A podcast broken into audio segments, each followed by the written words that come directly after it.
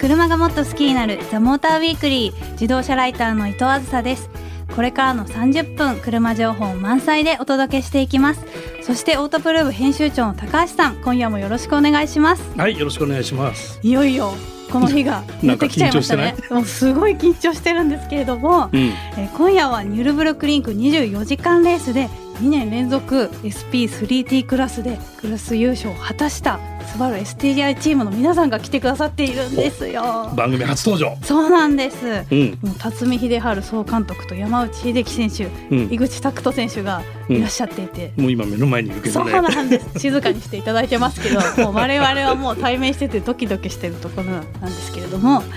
まあ、ニュルといえばあのドイツのコースの中でもうんかなり世界最難関のコースと言われていて、うん、まあかなりレースをここで24時間やるっていうのはうん、相当過酷なレースだと。そうね、あの、車の開発でもね、ニュルのテストコースに使ってっていうケースもあるくらい、はい、まあハードな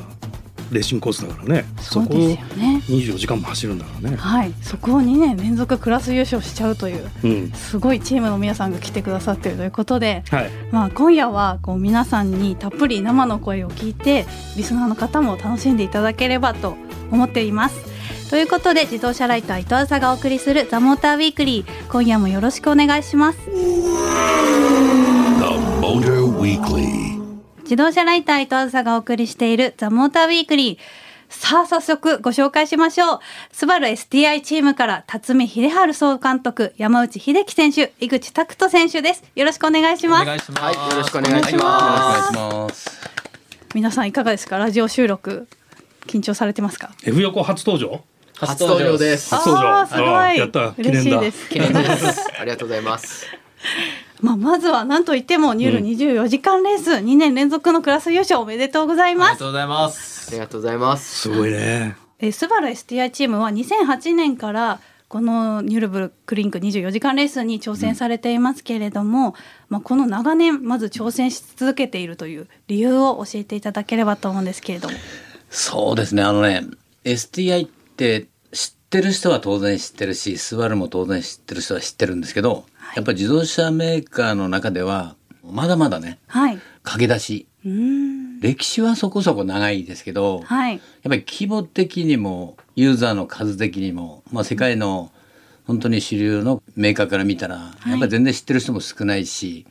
やっぱり少しでもその名前も売らなくちゃいけないしその技術もそこそこあるんだよってことも言いたいし、はい車は走ってなんぼのところもあるし、やっぱりスバルが好きな人ってやっぱ走りも好きだし、そうですそよのね走りの良さを少しでもなんかアピールする場はないか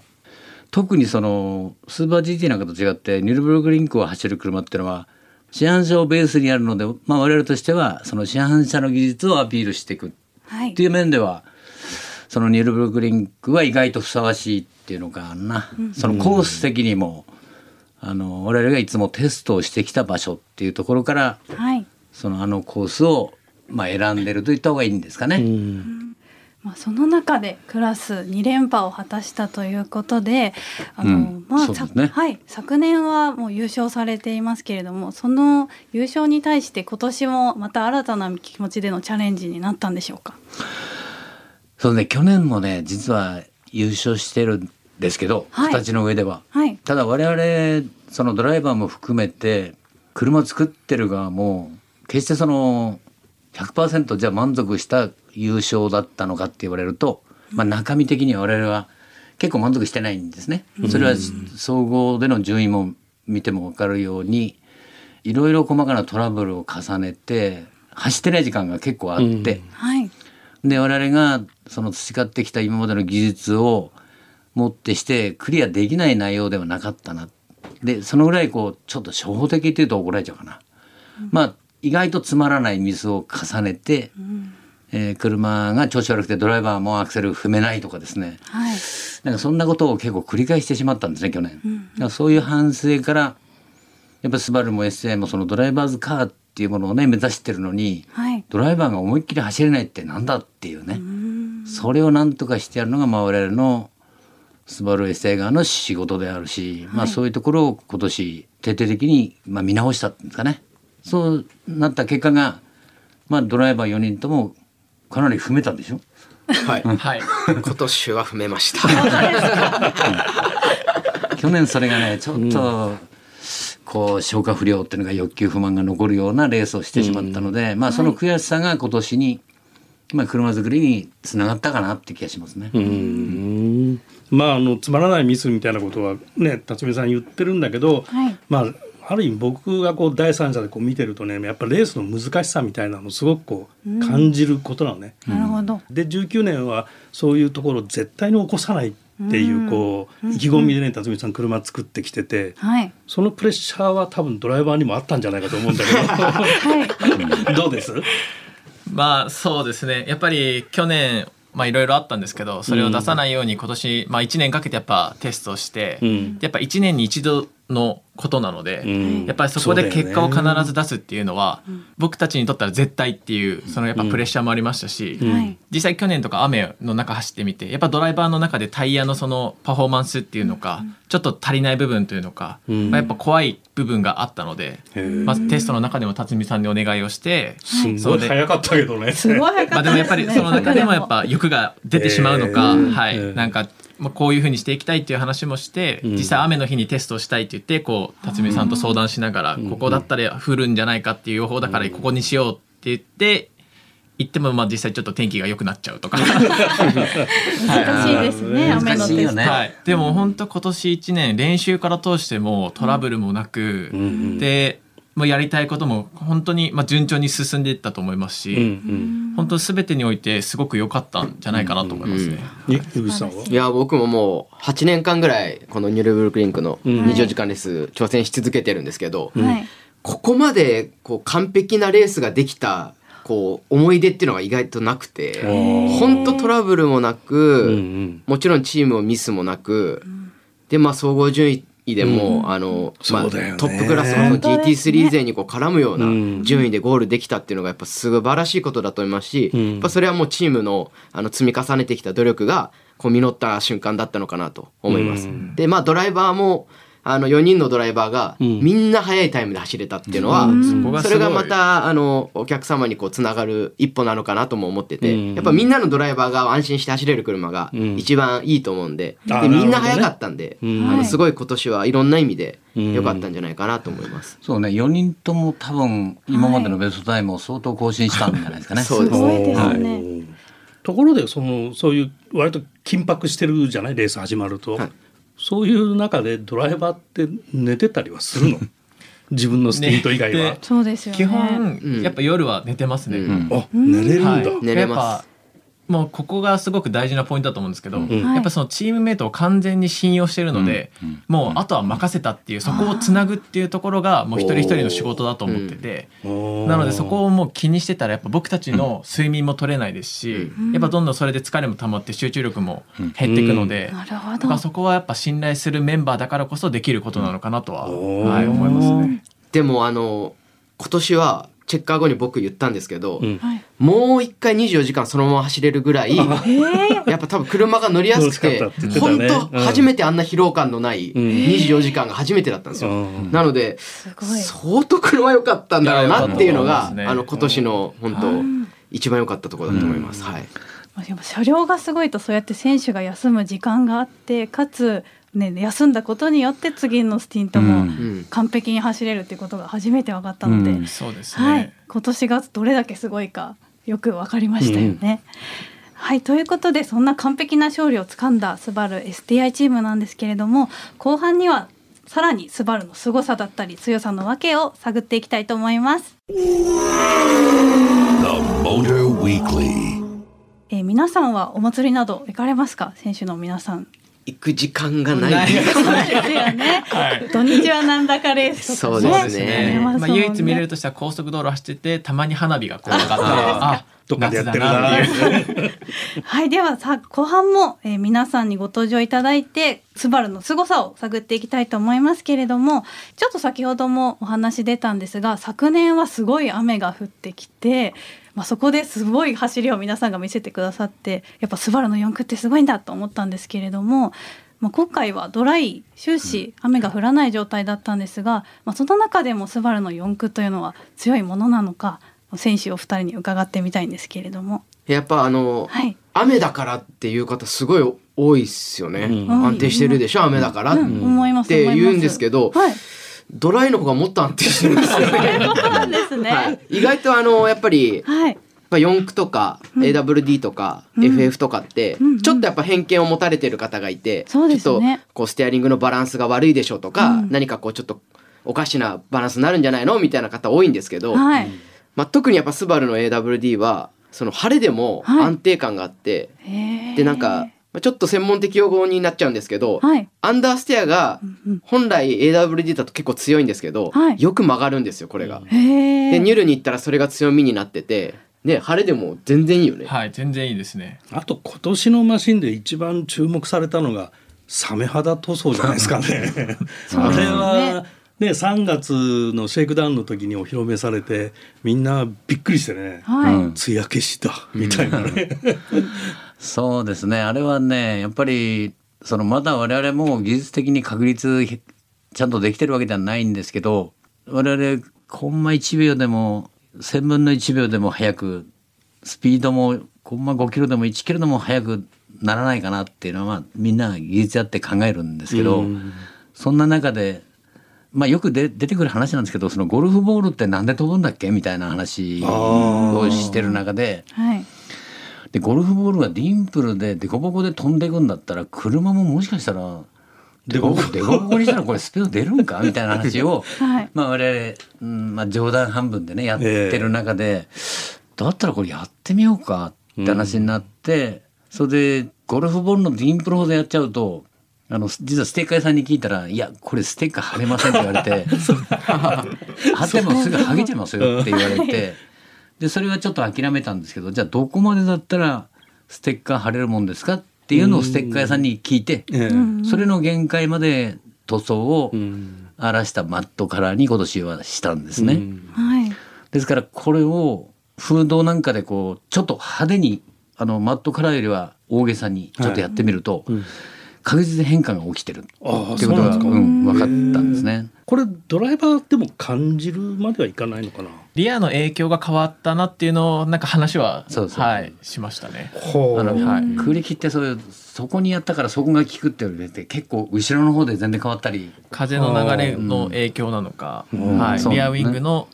えー風の当たり方が変わって、うん後ろが増えたっていう発言は確かにありましたね。はいあとね、はい見た目がかっこいいんで、コンマ何秒かと多分ドライバーの気持ちが速くなってる気もします。気持ちで早くなっちゃう。もうかっこいいんですやよ。っぱかかっっここよよかかっったたですね見た目です大事だよね。大事です 大ね。事ですね。あれ実際皆さんはステッカー貼った状態でしか見れてないんですけど、ん僕らはもうその、うんねうん。あステッカー貼ってない状態で見えた時は、んまたかっこいいんですよね。へーでステッカーも全部そのマット仕様に合わせてそう出だねましたもんね。うんステッカーもマットにしてるんですね。すごいこだわりだ本ね。当ですよね。でも本当に見た目がかっこよかったので、うんなんかねユーザーさんもこの色塗りたいなって思われるかなと思うんですけど、なかなかきっと難しいんでしょうね。ね市販車にこの塗装するっていうのはそ。ですねあの磨くと光ってっちゃうのでなかなか難しいあんあですけどそうなんですね。あの選手お二人におお聞きしたいのが、まあ、今回かなり完璧なレース展開だったんですがもうそのチェッカーを受けた時の心境をお二人にお聞きしたいなと思うんですがいかがでしょうかそうですね、まあ、もう素直に嬉しかったっていうところと、はいあのカルロっはていいうそのチームメイト、カルロさんはいはいカルロなんですけどもう何年になるんですかね結構長く僕よりも全然長くて、 10年だって。 10ああ年すごい10年いて、はいその最後のチェッカーを担当したことがなかったんですよね。そうなんですかそうなんだねはあい、でそう そうなんですよで24時間やっぱり最後のチェッカーを受ける時ってすごく感動するんですけど、うんはいそれはまあやっぱカルロに一度味わってもらいたいっていうのでずっと話をしててまず順番的にはうまくカルロに当たったので、最終的にはカルロが走って、戻ってきた時のそのカルロの普段見ない笑顔が、もう普段ほとんどなんかもうすごいムスッとした顔でずっといするんでごいすクけどー。ルなんですけど、そうなんですねこんなカルロってテンション高いんだって思うぐらい、ね、はい喜んでたよまあうるさかったっていうのはあるんですけどね。すごいテンション高くて、んはい。井口選手はいかがうん、でいしたやかもう本当全く同じです。はいもう表せられないですよね言葉じゃ。もうすごく気持ちのよく、すがすがしい気持ちで、はいはい、あのドイツを経って日本に帰ってこれましたね。はいこれねあの、はい完璧なレースっていうとね僕取材に行ったんだけど、はい取材してる側からすると何もないのよ。うん何も起こってない。だからね、記事が面白くないっていうね、いやで事も件がね何も起こらないんですよ。結構ね中身は起きてるんですよあ、そうなんですか。結構山内が乗ると、うん山内が騒がしてくれるんです よそうなんですか。初耳だ。いやいやいやもうねあの去年のこともあるんだけどうん山内が乗ってる時の無線にもビクビクしてますもんねこっちはね。うでん今年もいや窓ガラスに水がかかったんだけどあありましたねすいませんってなっうてんはい。もうこれもね心臓が止まるぐらいびっくりして水みたいな。でもう一回はなんかスピード出なくなったんですけどって言ったんですよ一そ回。れは心臓止まりそうだな。いはやいそれもはねいやちょっとなんかさっきより遅い気がするんですけどだったらねうんはいなんか安心うんまあ暑いしみたいな思うんであなんかスピード出なくなっちゃったんですけどってそれだけで終わっちゃったんですよ無線が。お、ドキッとしますね。何が起きたんだこうんれっていうのがねもうこっちも心臓が止まる思い、もう少し僕も言葉のチョイスをしないといけない ですね。でも選手もあの難しいコースを走りながらはいうん無線を喋るっていうのも大変なことですよあのね。山内選手は特にはい。感じた、言う、感じた、言うっていうタイプなんですよ。ちょっともうちょい考えれば、あれかって思うのが。ああれかって思えるんですけど、はい感じたら言うっていうのを、はい、もう繰り返してるんで。でも去年がね去年いろいろあったので、はい。はい。ということでね、今年はそうやって完璧な優勝を果たしたわけですけれども、これからスバルのエスティアチームはどういう挑戦をされていくのか、お一人ずつお聞きしたいんですけれども。やっぱりそのスバルの AWD の技術であったりその安心安全っていうことをスバルは歌ってお客様に車を提供していくっていう会社なのでニュルブルクリンクに関してはノーマル車に近いはい。ものを使ってやっていくっていうところはまさにそのお客様のそのあ俺と同じ車が走ってるわっていう感じが多分湧きやすいと思うんですね。はい。だからそういうことも含めてやっぱりこれをやり続けないと、うん、お客様の信頼を得続けることもなかなか難しくなっていくと思うのでそういうアピールの場ってなかなかないのでねカタログにこんないい車作りましたっつってもなかなかやっぱりカタログだけでは分かりにくいそれを実際に走って勝つっていう、そういう活動は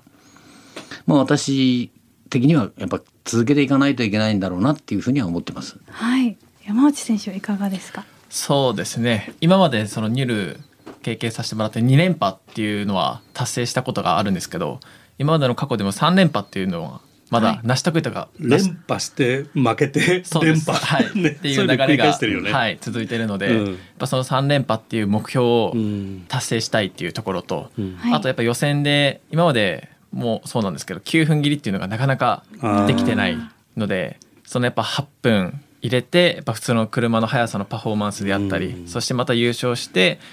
スバルの車はこれだけすごいっていうのを世の中の皆さんに伝えていけるようなレースをやっていきたいなと思います。うんはいありがとうございます。井口選手はいかがですか。はい。まあ、このニュルブルクリンクのチャレンジは、ディーラーのメカニックさんが、あの、結構関わってメカニック来てくれてるんですよね。そうなんです、ね。なのでそのお客様が乗る車を触る方々がそのニュルで世界をうんで戦うみたいなうんこういう流れが今活動としてはなできてるのではい。車も鍛えますけど、まあ、それに携わってる人たちもものすごい鍛わってるので、はいまあ、これあの日々進化だと思うんで、はい常に続けていかなきゃいけないと思いますし、まあ、それのお手伝いがあのちょっとでもできることにはあいの感動を、あの持ちつつ、はいあの続けていきたいなと思います。あ、素晴らしいですね。もう車両だけでなく、やっぱ人も育てているのが。スバル STI チームだということですね。はい。というな。ということで今夜はニュル24時間レースで2年連続のクラス優勝を果たしたスバル STI チームから辰巳秀治総監督山内秀樹選手井口拓人選手をお迎えして今年のニュル24時間レースについて伺いました皆さんありがとうございましたありがとうございました。はい、ありがとうございます。